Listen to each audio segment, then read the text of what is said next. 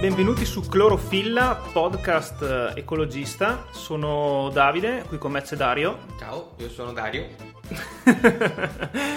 siamo un po' impazzati, siamo alle prime armi, stiamo registrando questo podcast eh, che vuole essere un modo per eh, divulgare tematiche ambientali, notizie green, eh, qualcosa che insomma ci piace e ci appassiona e direi proprio di cominciare da un paio di notizie che ci hanno colpito in questi ultimi giorni.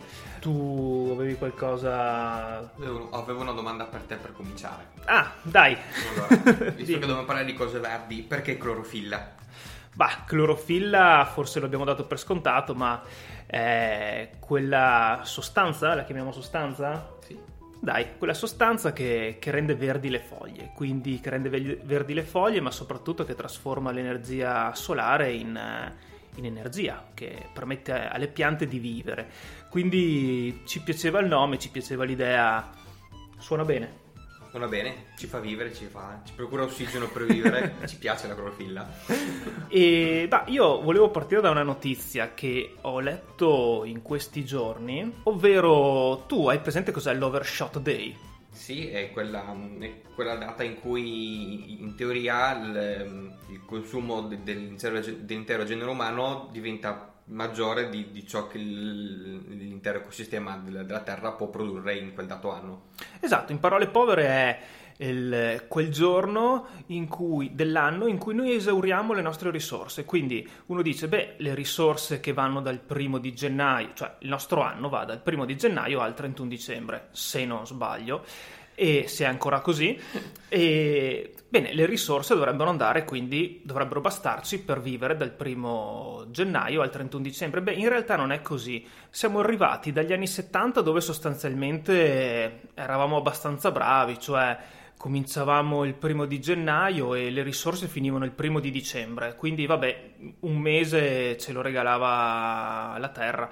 Andavamo e... a debito di un mese con la terra. Andavamo a debito, esatto, di un mese con la terra. Poi le cose sono un pochino peggiorate, tanto che negli anni 80 abbiamo mangiato un altro mese, ci siamo presi un altro mese di vacanza e poi le cose sono sempre sostanzialmente peggiorate fino a l'anno scorso? L'anno scorso ad agosto ad agosto noi avevamo esaurito tutte le risorse, quindi eravamo arrivati al punto che in media avevamo bisogno di una terra, 6, nel senso che la terra per rigenerare le risorse che noi consumavamo eh, aveva bisogno, sostanzialmente avremmo avuto bisogno di un pianeta e mezzo. Dove, dove, dove troviamo quel mezzo pianeta che ci serve? Mi sfugge. Bah, ho sentito che a qualche centinaio di anni luce forse c'è qualcosa, ma non lo so, io non ho visto, non ho controllato di persona. C'è solo la luna per ora, ma è solo...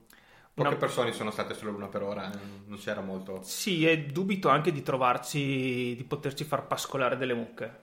Sicuramente sono okay. un sacco di cose bellissime sulla luna, ma effettivamente i pascoli forse ce ne sono pochi. Sì, in effetti credo che ci siano pochi fiori sulla luna anche perché mi pare che recentemente abbiamo anche visto questo famoso lato oscuro della Luna e non ci sono pascoli neanche lì, quindi niente da fare. Beh, quest'anno, il 2020, stranamente, chissà come mai, siamo stati bravissimi, siamo riusciti a portare questa scadenza eh, dall'agosto dell'anno scorso a settembre, quindi stiamo tornando a guadagnare terreno, benissimo. Peccato. Siamo stati bravissimi quest'anno. Cosa quest'anno siamo stati bravissimi. Avevamo ridotto di un 9% il nostro, il nostro consumo, la nostra erosione delle risorse. Quindi siamo stati veramente così bravi? Beh, no, non lo so Dario se tu hai sentito parlare, ma in questi mesi c'è stata una cosa che si chiama tipo coronavirus, non lo so, forse... Ho sentito, ho sentito qualcosa in giro, Ah ok, sì. sì. forse non siamo proprio degli, dei virologi, ma ho sentito parlare di questo virus e ho anche sentito parlare del fatto che siamo rimasti bloccati in casa per tipo dei mesi. Questo eh, sostanzialmente ha permesso di eh, ridurre tantissimo, ok? Dico tantissimo perché le percentuali sono diverse da settore a settore, ma di molto, eh, le, nostre emissioni, le nostre emissioni e il nostro consumo sostanzialmente di risorse. Questo eh, per pochi mesi, il tantissimo per pochi mesi è diventato un 10%, 9% a livello annuale.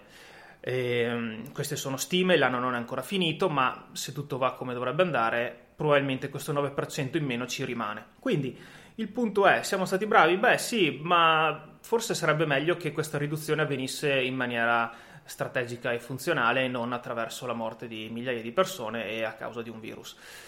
Questa notizia mi comunque ricollega all'argomento principale di cui volevo parlare oggi, che era un po' un eh, dove eravamo rimasti, no? Io e Dario eravamo rimasti che a gennaio avevamo un sacco di progetti da fare insieme e poi basta.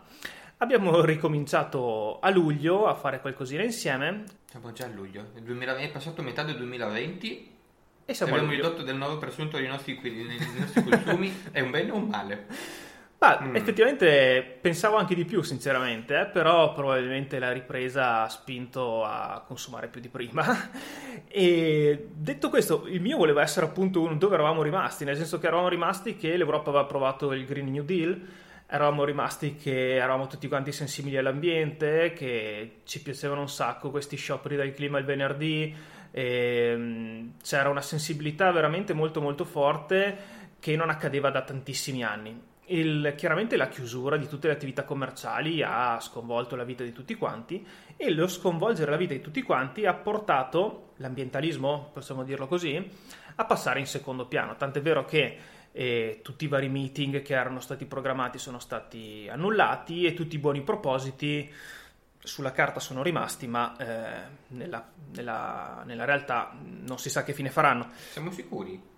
Perché è vero che la pandemia ha messo in secondo piano eh, i discorsi sul cambiamento, sull'emergenza climatica, però è anche vero che un sacco di persone si sono rese conto di quanto è bello eh, andare in bicicletta in una città senza automobili che investono, si sono resi conto dei rider, si sono resi conto di quanto era inquinata la, l'area delle nostre città prima con traffico e quanto non lo era più senza il traffico quindi il, dibattito sul, sull'ecologia, sul cambiamento climatico ha, ha avuto un, un arresto o, o, un, un, nuovo inizio grazie a, purtroppo alla pandemia?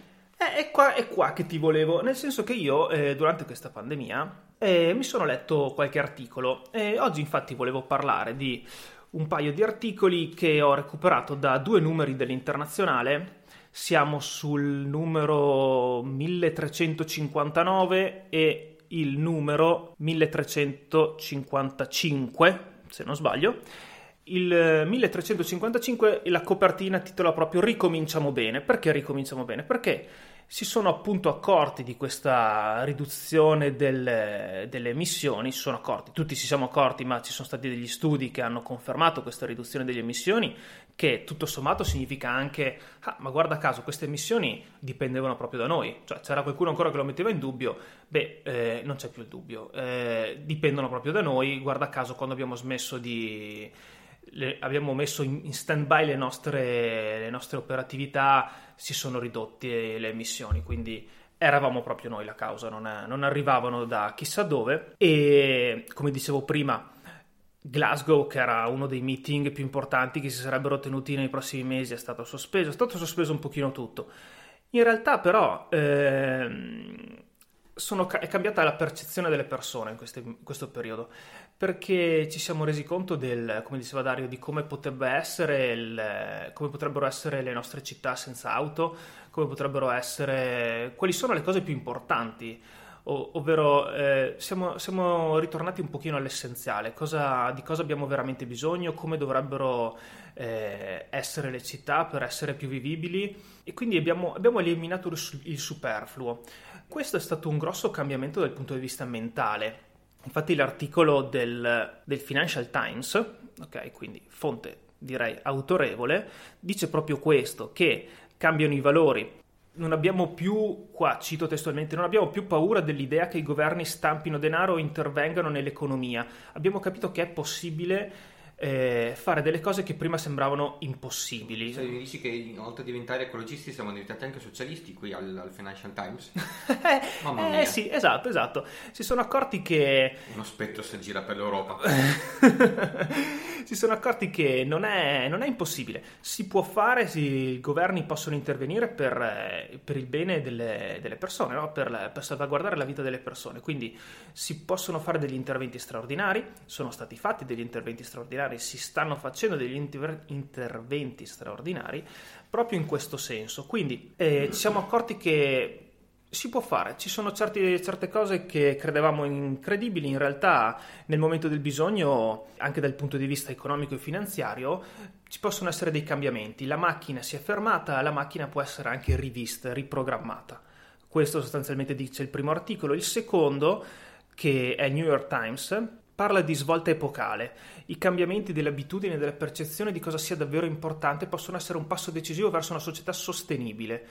E anche qui si parla di sostenibilità di ambiente legata al coronavirus. Perché? Perché mh, mm, le abitudini di consumo e di viaggio stanno cambiando, cito testualmente. Qualcuno si chiede se questo possa essere l'inizio di una svolta significativa. Questo perché abbiamo imparato a lavorare da casa, ci siamo resi conto che non serve necessariamente viaggiare per fare una riunione.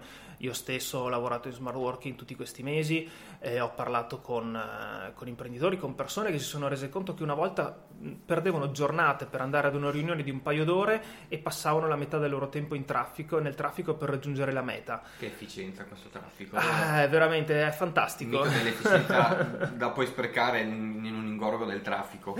Esatto, parlavo con un imprenditore lui mi diceva guarda mi sono reso conto che a volte dovevo andare in delle riunioni a Trieste e perdevo tutta la giornata per andare a fare un'ora di riunione a Trieste e tornare indietro. Beh eh, un'ora di riunione a Trieste effettivamente adesso dura un'ora. Tutti i colleghi e fai un'ora di riunione e fine. Questo è solo una delle tante cose, anche i lunghi viaggi. Eh, leggevo l'altro giorno un'intervista al, al, direttore di Airbnb che sosteneva che secondo lui cambierà per sempre il modo di vedere il turismo verranno ridotti i lunghi viaggi perché costeranno di più e ci sarà una riscoperta del, del turismo più, più, a corto raggio. Quindi anche lui che è un, sicuramente un osservatore privilegiato con delle informazioni che forse noi non abbiamo, eh, conferma questa linea. Ci sono però anche dei rischi, in quanto una recessione globale potrebbe fermare questa transizione verso un'economia più verde quindi non, non, solo aspetti positivi, ma aspetti anche un pochino rischiosi di, questa, di questi eventi che abbiamo visto negli ultimi mesi. Ci sono due scenari che prospettano, sono, sono stati prospettati. Uno dove la corsa alla crescita eh, economica, cancella tutti i buoni propositi che abbiamo sottoscritto nei mesi prima, ignora completamente, mette la testa sotto la sabbia, si getta a capofitto alla, alla corsa verso la, la, crescita economica, sfruttando anche il prezzo basso del, del petrolio per inquinare più di prima sostanzialmente e questo può avere degli effetti positivi sull'economia nel brevissimo periodo, ma degli effetti totalmente devastanti sul piano ambientale e anche economico eh, futuro. Oppure c'è un altro scenario in cui i governi decidono di dare priorità alla costruzione di una società a emissioni zero. Lo vediamo anche qua noi in Italia, c'è un, c'è un grandissimo dibattito sull'efficacia delle, delle misure intraprese, ma si può intuire che ci sia comunque una, un intento nel, nell'investire su, su, quelli che sono temi eh, legati all'efficienza energetica, al eh, modo di ripensare la mobilità urbana. E quindi approfittare di questo senso di urgenza, questa, questa capacità di spesa, di, di fare debito in questi periodi per fare degli investimenti a medio e lungo termine che possano dare sia una crescita economica, sia produrre posti di lavoro e sia cambiare un pochino il paradigma dominante, eh, dando più spazio alla, all'ambientalismo, cosa che non abbiamo mai visto negli ultimi decenni.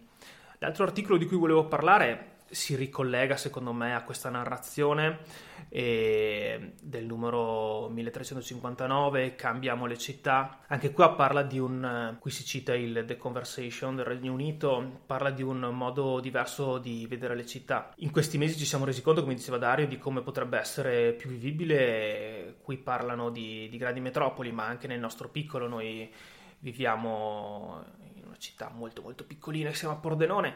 E ci siamo resi conto di come le cose potrebbero cambiare, potrebbero essere molto più vivibili, di cosa serve veramente alle città. Qui addirittura parlano del, del fatto che dovrebbe esserci un, un, regolamento che prevede tot metri quadri di aree verdi per abitante che sono assolutamente necessarie per un livello, per una questione sia sia salutare dal punto di vista fisico, ma anche mentale, psicologico. Nelle grandi città spesso mancano queste aree verdi che permettono alle persone appunto di mantenere una, qui dicono proprio sanità mentale, quindi le aree verdi come rimedio verso, contro l'impazzimento generale. Forse tre, tre mesi di, di, di, di, di quarantena chiusi, chiusi, in un appartamento, forse a più di qualcuno ha, fatto, ha aperto gli occhi su quanto è importante avere un po' di Esatto, verde. hanno aperto l'occhio tremante, un pochino scattoso, no? E stavano per impazzire, quindi avere un pezzettino di verde dove potersi, dove potersi rilassare e fare un giro è diventato veramente fondamentale. Qua parlano proprio di ridurre le automobili. Non so se tu, Dario, sa, sai qualcosa di mobilità. ho, ho, ho, un foglio di carta a casa che dice che sono un esperto promotore de, della mobilità. Ah, dai, ma guarda te, che caso. Eh? Qualcosina forse so. Allora, qua dai, io adesso ti parlo da lettore dell'articolo. Tu magari mi correggi se dico qualche eresia. Comunque, qui dicono appunto di ridurre il numero di automobili perché nel vedere le città vuote, qui al The Conversation si sono resi conto che c'è tanto spazio occupato dalle auto in città, ma cioè, non so, strano, eh? Ehm, eh, faccio parte di un'associazione che si chiama FIAB, che sono ah, un po' di anni, da, da tempi non sospetti precedenti alla, alla pandemia, che, do, dove in, in, questa associazione parliamo ovviamente di, di bicicletta come, come svago, come mezzo di trasporto, ma anche come come, come, spazio, come spazio pubblico, eh, un, un ciclista, una bicicletta occupa un, un, metro quadro, due se sta correndo, eh, un'automobile occupa 10-12 metri quadri quando è ferma e il doppio quando sta correndo a 50-60 all'ora in, auto, in, in città. Forse questi, in questa quarantena la gente ha visto le strade vuote e ha visto quanto quanto spazio c'è dedicato alle auto dove raramente un'auto porta più di una persona occupando un sacco di spazio. Insomma, in, in, città dove sem- sembra forse, leggevo di, di, architetti qui sempre su internazionale, che bisognerà ripensare le città in, prevedendo spazi, spazi, pubblici e verdi pubblici eh, dove lo spazio quindi è limitato e quindi prezioso e, e, e lo concediamo così tanto a, a, un mezzo che occupa spazio, tra l'altro pure inquinando e uccidendo persone quando li investe, forse la gente si è resa conto, io voglio essere ottimista oggi, la gente si è resa conto di quanto, di quanto spazio dedichiamo alle auto e quanto poco lasciamo alle persone. Queste auto parcheggiate per ore e ore ferme a non fare nulla. E questa, questa pandemia, l'altro giorno finalmente potevamo uscire di casa, eh, ho fatto una passeggiata in centro nella nostra grande metropoli chiamata Pordenone, come diceva prima Davide, per chi non lo sapesse sta nel nord-est dell'Italia, Pordenone, sotto l'Austria, come dicevano su... E non fa sempre freddo, eh? Non fa sempre freddo, no. qua non c'è la neve adesso, fa caldo anche qua. E ho trovato bar e locali con uh, i dehors, dehors, si pronuncia in francese, dehors, Cavalli? Di, di, Cavalli? No. Eh, tavolini, tavolini, messi fuori dai bar. Prima c'erano parcheggi, adesso ci sono tavolini e abbiamo recuperato spazio. Serviva una pandemia per recuperare spazio togliendolo le automobili. Ma in effetti qua parlano proprio di spazio, perché dicono che andando proprio nel dettaglio e nel concreto, eh, noi dobbiamo stare più distanti adesso, giusto? Benissimo. Bene, questo distanziamento sociale ci impone quindi a delle distanze, delle misure del... Mm, qui parlano di due metri e in Italia abbiamo il metro di distanza. Beh, questi, queste distanze a volte non possono essere mantenute perché i marciapiedi sono più stretti di quanto, eh, di quanto si pensi. E quindi eh, rimanere distanti diventa impossibile. Sono stati fatti degli esperimenti, sono state persone che hanno girato con dei, dei, dei cerchi, diciamo, di gomma attorno per far vedere come se uno dovesse effettivamente rispettare queste distanze sarebbe assolutamente impossibile anche camminando da solo, perché tra, una, tra un, un, lampione, tra un bidone dell'immondizia, tra mille altri ostacoli che ci sono sulla, sul marciapiede diventa veramente complicato. Quindi le città sono veramente costruite per dare il, la precedenza alle automobili, su questo c'è poco, c'è poco, da dire, quindi ripensare questo paradigma sicuramente potrebbe avere degli effetti positivi che, cito qui, la circolazione delle auto potrebbe portare ad una riduzione del 60% entro il 2030, quindi questo famoso 2030 come data, data limite eh, delle emissioni, eh, questo è facilmente intuibile insomma, ma soprattutto una cosa che mi ha veramente colpito è come al di là delle morti da, da coronavirus, chiaramente, eh, il lockdown ha permesso una riduzione dell'inquinamento in Cina. Okay? Questa riduzione dell'inquinamento è stato stimato, e non lo dico io, me lo dice l'internazionale, ha stimato che il, lo stop alle attività produttive e quindi alle emissioni di CO2 e quindi alla riduzione dell'inquinamento ha salvato la vita a 77.000 persone, semplicemente migliorando la qualità dell'aria. Quindi questo è un dato abbastanza incredibile. Quindi se... In Cina 77.000 persone. Quante, ne sono, quante ne sono morte ufficialmente in Cina per il coronavirus? Oddio, accidenti. 30.000 eh... più o meno come Lombardia? Eh, guarda, mi coglie totalmente impreparato. Comunque credo meno di, meno di 77.000. E quindi il virus ha salvato vite o ne ha uccise? Oddio, adesso no, non vorrei azzardarmi. però è, è, un, sì, è un, un, terreno un po' scivoloso, forse, però la matematica. È sicuramente un terreno scivoloso. Non vorrei sembrare cinico, però. Eh, sei un po' cinico, eh, ma... La matematica, però, è quella. Effettivamente, comunque, è un dato che fa riflettere, su questo non ci sono dubbi.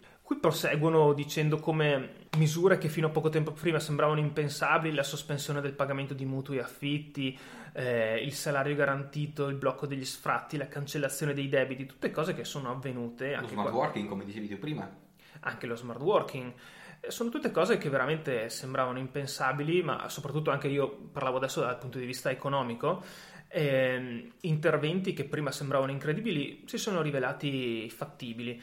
Sono stati riscoperti anche i negozi di quartiere, ehm, abbiamo riscoperto l'importanza del, del, commercio urbano, del negozietto sotto casa, la loro disponibilità anche nel, nel convertire le loro attività da offline a online, la capacità di aprirsi un piccolo sito e-commerce, loro stessi hanno capito l'importanza di essere presenti online, insomma sono cambiate tante cose non necessariamente in peggio. Abbiamo assistito anche a una riconversione delle fabbriche, incredibile. Sono messi tutti a fare mascherine, a fare altri tipi di dispositivi. Perché quindi non pensare le fabbriche come un modo, ripensarle in modo tale che possano produrre qualcosa anche di più efficace che non... Eh, Biciclette, per esempio. Biciclette, effettivamente. Una bicicletta marcata Ferrari. no, Ferrari non serve però. Beh, effettivamente siamo arrivati al punto in cui in Italia mancavano le biciclette, quindi eh, uno che si mette a costruire biciclette probabilmente avrebbe sicuramente il suo mercato in questo momento. E quindi le fabbriche potrebbero essere modificate per produrre turbine eoliche, biciclette elettriche, pannelli isolanti, pompe di calore, insomma una riconversione focalizzata all'efficientamento energetico, focalizzata alla transizione energetica è fattibile, si può fare e avrebbe degli effetti sicuramente positivi mantenendo l'attività produttiva ma focalizzandosi su di un settore sicuramente più utile dal punto di vista sociale. Salveremo un sacco di vite perché andremo a, produr- andremo a produrre, tu hai citato paleoliche, pannelli solari, pannelli isolanti, pompe di calore, sono tutte tecnologie che oltre a dar lavoro alle persone, eh, ricordiamolo, dare lavoro alle persone, mm. eh, ci, ci, fanno ridurre o addirittura azzerare la dipendenza dal petrolio e, e, dalle fonti fossili in genere. Diciamo prima ci sarà una ripresa, beh sicuramente come sarà questa ripresa? Eh, do, dobbiamo essere in grado di fare in modo che questa ripresa sia verde e voglio sperare che i vari governi eh, che si sono scoperti più importanti di quello che pensavano, ma il, mercato stesso abbia scoperto che si, si produce più ricchezza partendo dalle energie rinnovabili che non da quella fossile, ormai è, è, un, è un, dato di fatto e quindi noi potremmo produrre eh, tecnologie che ci libererebbero dal petrolio eh, evitando quindi quella pericolosissima eh, deriva di di ritorno al Vai. fossile a basso costo. Ma infatti il fossile a basso costo, no? qua mi dai un piccolo assist, avevo letto proprio sempre in questi articoli che un altro degli aspetti era che il petrolio è arrivato ad essere quasi in territorio negativo perché si stavano accumulando barili eh, e non si sapeva più dove metterli. quasi, c'è arrivato. Okay. Era, era, un caso particolare, però sì, c'è arrivato. C'è arrivato. Quindi tu volendo potevi affittare il tuo garage però ti, pag- per stipare, ti, ti pagavano per stipare petrolio. petrolio potrebbe essere un, un, modo per togliere gli incentivi a queste fonti fossili. Quindi è talmente negativo che incentivare questa produzione diventa insensato. Quindi questo era un altro degli aspetti. Un'altra cosa che volevo sottolineare era come, tornando al discorso mobilità e automobili, in California il numero di incidenti durante il lockdown è fortemente diminuito. Uno dice, ah bene. Come mai? Ma, non c'erano più macchine, insomma, non c'erano più incidenti. Benissimo, va bene, dai, ottimo così, bene. Sì, peccato che in California, la California ha risparmiato tipo 40 milioni di dollari al giorno grazie alla diminuzione di incidenti stradali. 40 milioni di dollari al giorno? Al giorno, no, non in totale. Quanto, quanto è durato il lockdown? qualche mese, quindi oddio, adesso in California non lo so come è andata, ma è impressionante anche questo, no? Posso, mi è fatto venire in mente una, una, una cifra, 40 Vai. milioni di, di, euro, più o meno. Più o meno, dai. È esattamente la cifra che la regione Friuli Venezia Giulia spende ogni anno in benzina agevolata, cioè in incentivi alle fossili. Beh, così, curiosità. Solo la regione Friuli Venezia sì, Giulia. Che usa i nostri soldi per pagare la benzina agli altri. Gli articoli sono finiti, ci sarebbe un sacco di altre cose da dire, ma magari per oggi eh, la chiudiamo qui con l'argomento principale. Mi piaceva chiudere questo, questi nostri incontri con magari un consiglio di lettura, una serie tv, un documentario, qualcosa di interessante che abbiamo visto, ascoltato, letto in questi ultimi giorni. Io avrei voluto tanto guardarmi un documentario che si chiamava eh, The Green Lie, la, grande, la, la menzogna verde, okay, che durante il lockdown davano gratuitamente Cinema Ambiente aveva fatto una, una sorta di, di rassegna cinematografica online gratuita dove metteva a disposizione dei documentari che sulla carta erano veramente irresistibili e dico sulla carta perché non sono riuscito a vedermene mezzo, ma questo è perché una vita. Ho, ho una vita com- complicata, una vita domestica complicata. Mi sarebbe piaciuto vedere quello che parlava di greenwashing. Fantastico, mi ero visto il trailer, mi piaceva molto. Ho detto, vabbè, dai, lo recupero adesso, lo troverò da qualche parte, no? A pagamento su Netflix, su Amazon. No, non si trova da nessuna parte. Quindi, eh, The Green Lie Ciao, è stato un piacere non averti conosciuto, mi dispiace tanto, eh, sarà per la prossima volta. La cosa invece che volevo segnalarvi era il libro eh, La rivoluzione del filo di paglia. Un libro che ho letto anni fa, che mi è piaciuto molto e eh, lo cito oggi perché eh, da ormai 5 anni a questa parte faccio un orto a casa. In questo periodo mi sta dando delle belle soddisfazioni e questo anche un pelino grazie a questo signorino giapponese che si è inventato un modo di coltivare con delle rese pazzesche, pari alle rese industriali più importanti, tramite una pratica del non fare. Lui dice: Guarda, bisogna ridurre l'intervento dell'uomo il più possibile perché la natura è già brava da sola, non ha bisogno nostro, del nostro intervento. Quindi lui dice: Io ho ridotto dell'80% il mio intervento, lascia fare alla natura. Lui dice che è la cosa migliore in assoluto: i terreni non impoveriscono.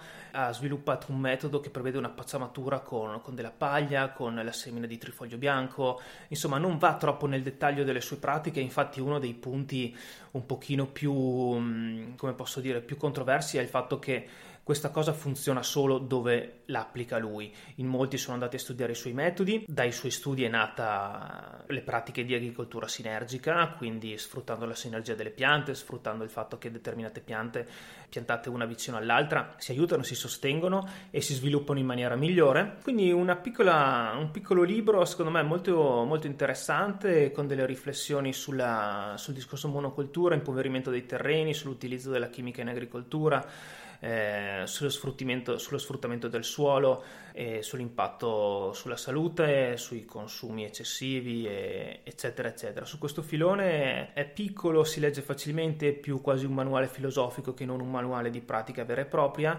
Quello che lui ha fatto è focalizzato al Giappone, lui utilizza piante giapponesi, la sua è una politica del non fare, ma è una politica dell'attenzione maniacale al dettaglio, cioè ehm, le, sue, le sue colture sono figlie del suo territorio, per essere trasportate in altri luoghi del mondo hanno bisogno di trovare altre piante, altre consociazioni che si sposino perfettamente con quel territorio. Quindi non è una pratica banale, non si tratta di stregoneria, ma si tratta semplicemente di un'attenzione, di una cura molto particolare alla pianta, al suo habitat, a come farla stare bene, che dà comunque dei risultati straordinari.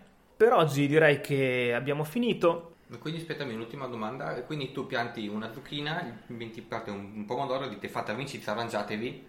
Ma più o meno, più o meno, esatto, esatto. E io pianto dei pomodori, in parte ci pianto del basilico e nonostante stiano bene sulla pizza, anzi, stando bene sulla pizza, stanno bene anche nell'orto. Cioè il basilico e il pomodoro insieme sono segnati dal destino. Sono, sono bene, stanno bene dalla, da, dall'orto alla pizza, quindi è un matrimonio felice. Ci sono anche per dire dei fiori che aiutano a tenere lontani determinati agenti, insomma. Eh, si possono veramente fare delle combinazioni molto molto particolari, anche molto belle visivamente, che eh, permettono di ottenere delle ottime rese eh, riducendo, riducendo l'intervento. Dovrei insegnarmi. Certo, certo.